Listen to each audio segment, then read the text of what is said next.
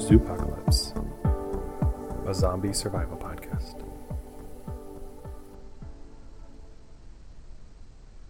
Personal safety referendum passed.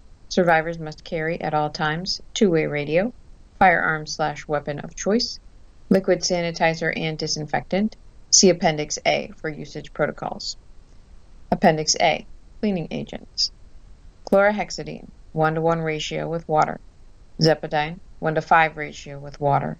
Bleach, do not dilute. HEPA cleanse, 1-to-10 ratio with water. Disintegrator, 1-to-100 ratio with water. Bar soap, hand sanitizer, Lysol, detergent. Decontamination protocol. If a survivor comes into contact with fluid from a contaminated being, follow these steps. Pour an approved agent, see above, directly onto the site. Allow cleaning agent to stand for at least 10 minutes. If it burns, too bad. Rinse thoroughly with water. Repeat steps 1 and 2.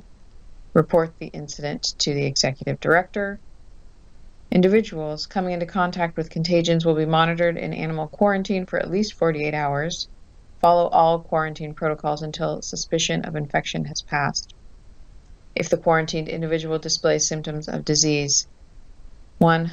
Call emergency meeting of the Congress of Survivors. 2. Present medical records as evidence of contamination. 3.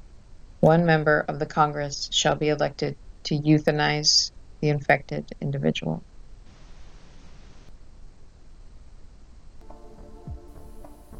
Voices provided by Suzanne Ackerman, Chad Luckner, and Adam Botsford.